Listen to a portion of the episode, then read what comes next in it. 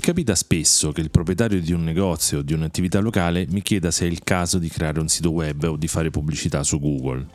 Oppure che mi dicano che non vogliono più fare volantinaggio o pubblicità sui quotidiani perché non funziona più. Dove sta la verità? Il digitale e la tecnologia possono aiutare il negozio o la pizzeria di quartiere?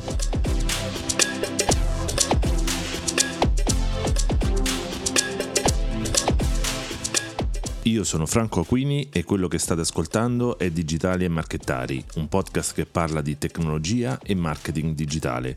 Cosa c'entrano le due cose insieme? Per me molto, visto che rappresentano il mio lavoro e la mia passione. E se hai cliccato per ascoltarlo, forse lo sono anche per te.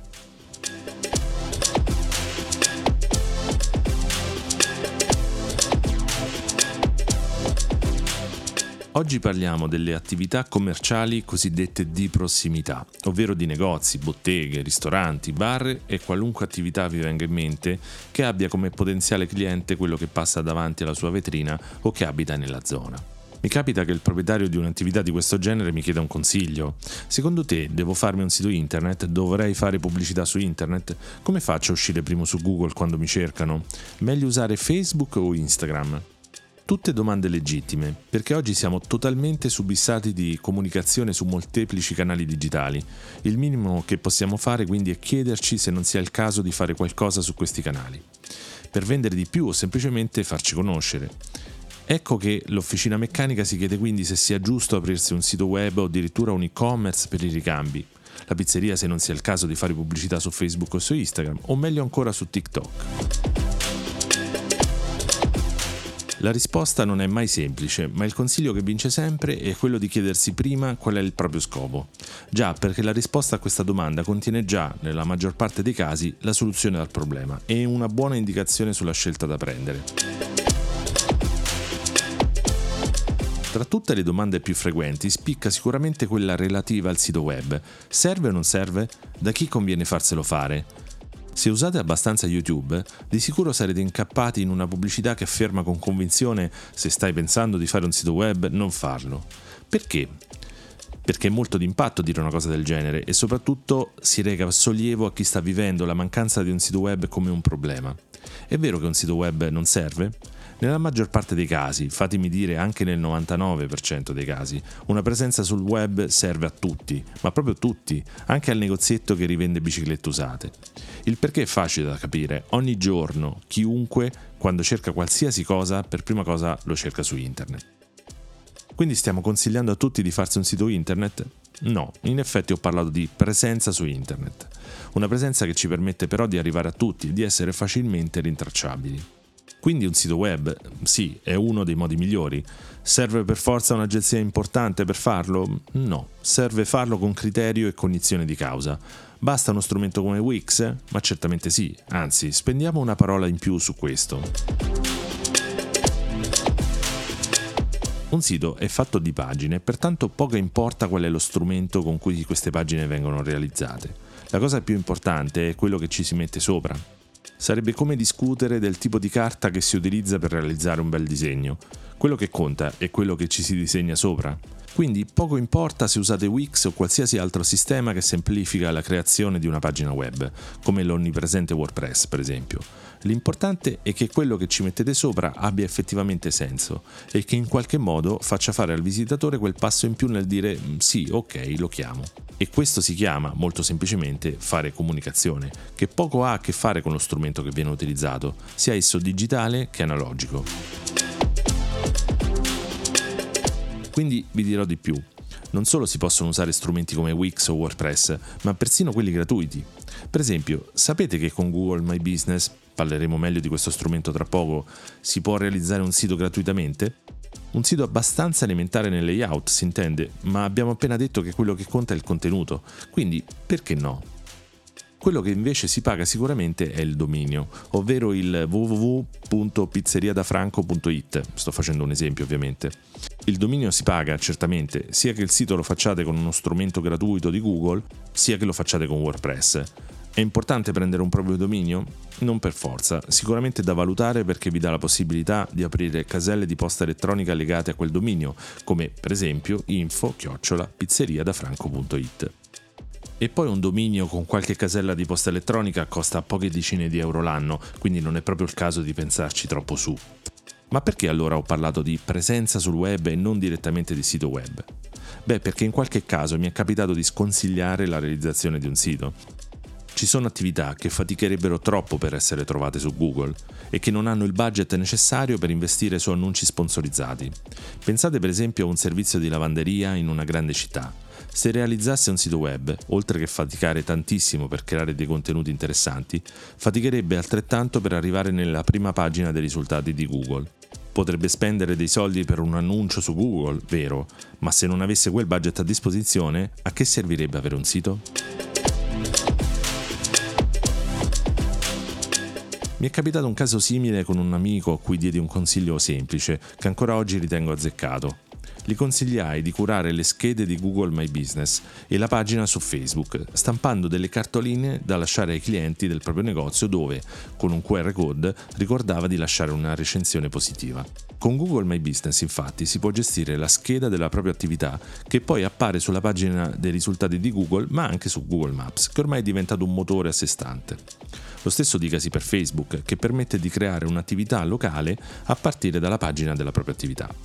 La logica con cui Google e Facebook premiano un'attività al posto di un'altra, facendola apparire prima nei risultati, non è ovviamente nota al 100%, ma sappiamo di sicuro che vengono privilegiate quelle con tante recensioni, meglio se positive ovviamente, e quelle aggiornate più spesso. Google My Business in particolare ha ampliato tantissimo lo strumento negli ultimi anni, aggiungendo un blog, una ricca galleria di foto che comprende anche il tour virtuale del negozio e delle foto a 360 gradi. Insomma, più ricca è la scheda, più si scala le posizioni tra le attività locali. Ecco quindi il segreto, sfruttare tutti gli strumenti digitali e tecnologici per ottenere visibilità, anche gratuita se possibile, certamente. Se si ha poco budget a disposizione, meglio metterlo su altre cose, le cartoline nel caso del mio amico, o magari un piccolo budget su una sponsorizzazione locale su Facebook. A volte ci si può rivolgere addirittura agli utenti del proprio quartiere. In questo caso, ovviamente, diminuendo il pubblico potenziale, cala anche l'investimento.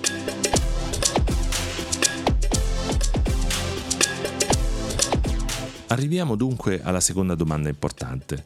La promozione locale infatti è storicamente legata alla stampa locale, alla radio oppure al volantinaggio e ai cartelloni stradali.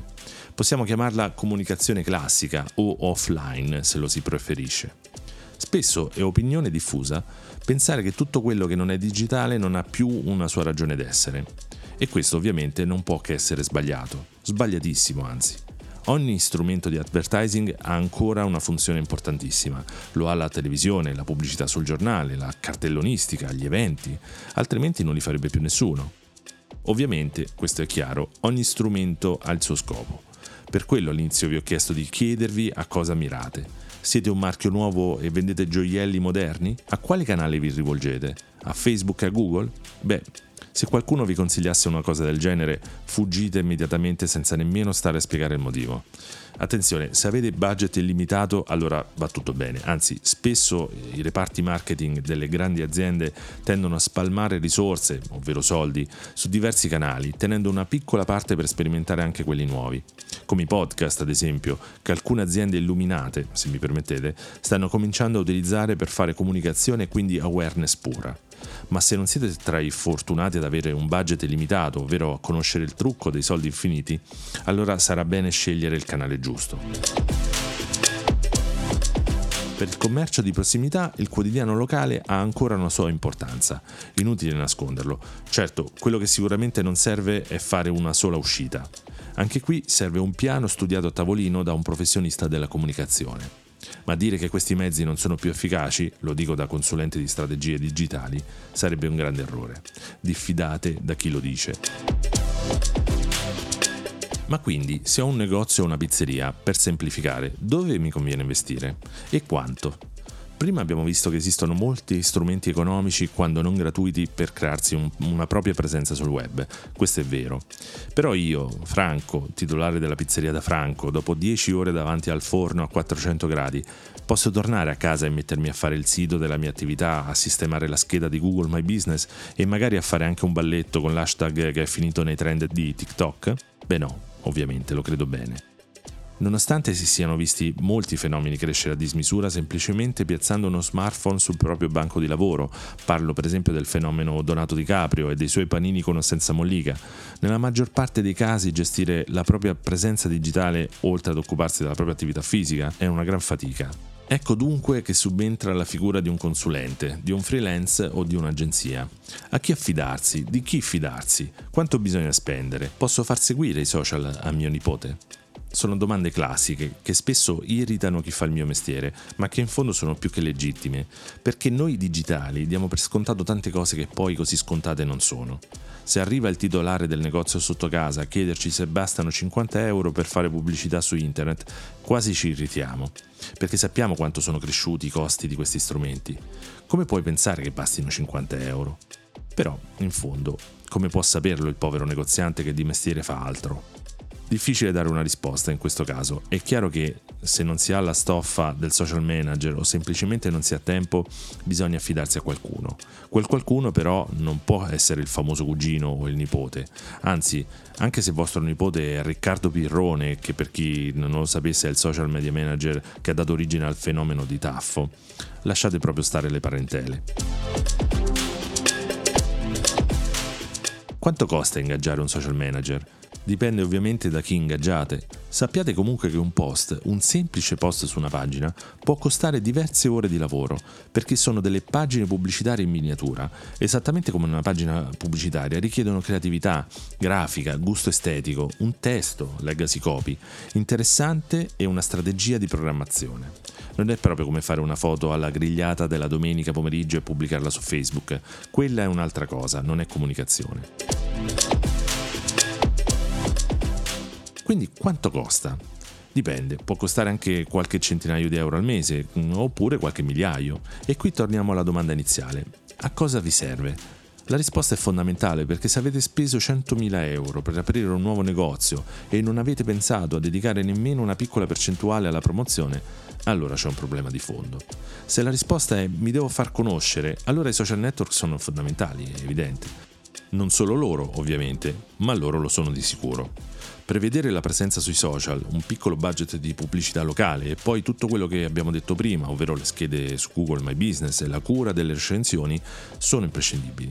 Non è così difficile trovare agenzie che si occupano di tutto questo facendo dei pacchetti mensili dal costo non esagerato. Il consiglio è almeno un 10% dell'investimento fatto sull'attività va destinata alla promozione digitale. Se poi scegliete un'agenzia che si occupa anche di promozione offline, che nel pacchetto è in grado di inserire anche i media classici, ancora meglio, il ritorno sarà garantito.